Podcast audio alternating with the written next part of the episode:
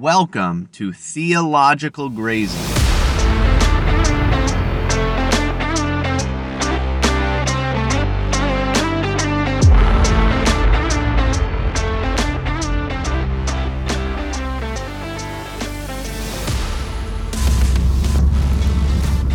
just had a missionary from Uganda come to our church this past couple weeks, and it was so good. It was such a blessing to have them. This is a missionary couple we've supported for a long time as a church. I had never met them in person, even though I've been at the church for coming close to a decade at this point.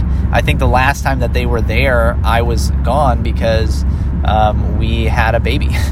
And that was right near the beginning of our time at the church. And now we've been here for many years. And so finally they were able to come. And it was such a sweet time to be with them and such a blessing to us, hearing from them and hearing of the mission that they're doing. The gentleman from who does missions in Uganda, I'm just not going to mention their name, not because I don't want to, but I just don't know if they would care for me to do that in this setting. But he preached for us, and one of the lines he used at one point, which maybe is a common line, I don't know, I've not thought about it before, but it's a great line, is he just mentioned that people can be educated beyond their obedience. He said, you don't want to be educated beyond your obedience. He was talking about churches that, are a mile deep but an inch wide, right? The kind of church where, every person in the church has, is extremely educated and on different theological matters and has an opinion on, on infra versus supralapsarianism and things like this. And he was just talking about how that can be such a dangerous place to be as a church, that you are educated beyond your obedience. And I just can't get over this line. Man, that is such a danger in the Reformed world. That's such a danger, especially for you young men, who I know is really the largest portion of the audience of this podcast. It's such a danger to be overly educated. Not that education's bad, not that learning's bad. These are good things. It's good to study and read. But how many times have you been really well researched on some kind of obscure doctrine or obscure, Reformation teaching that may even have good practical importance at some point, but you're not actually being faithful to, for instance, the day-to-day week-to-week ministry of worship on the Lord's Day, or you're not actively involved in the church? Or how often have I met with young men who are really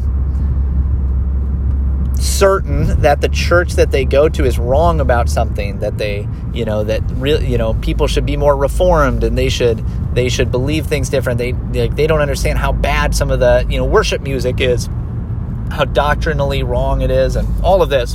And they're right. They're technically on the merits right. But then I asked them, well, are you a member of the church? Well, no. I haven't even committed to a church, but here's why I want the leadership to change everything they do to listen to me. No, what? No, you are educated beyond your obedience. It is better to be the simple, quiet church lady that has gone to church faithfully her whole life, and she doesn't know the ins and outs of every theological doctrine, but she just loves God and prays for the church and the pastor and the people of the church and is just faithful. That's so good and so right. And that is better than if you know a whole lot, but you have not love, as Paul would say.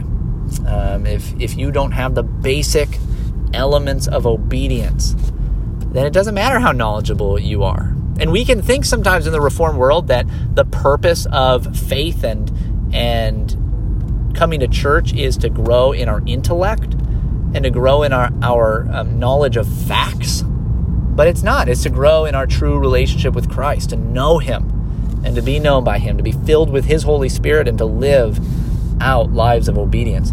That's actually why He gathers us, that He might wash us in His word and we might become the spotless bride of Christ, that He might sanctify us and make us and renew us in His image. So I just wanted to share that line. You don't want to be educated beyond your obedience.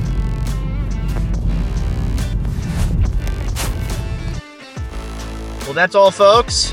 If you could help me out, rate and review this podcast, share it with a friend, go ahead and email me if you have any questions. We're out.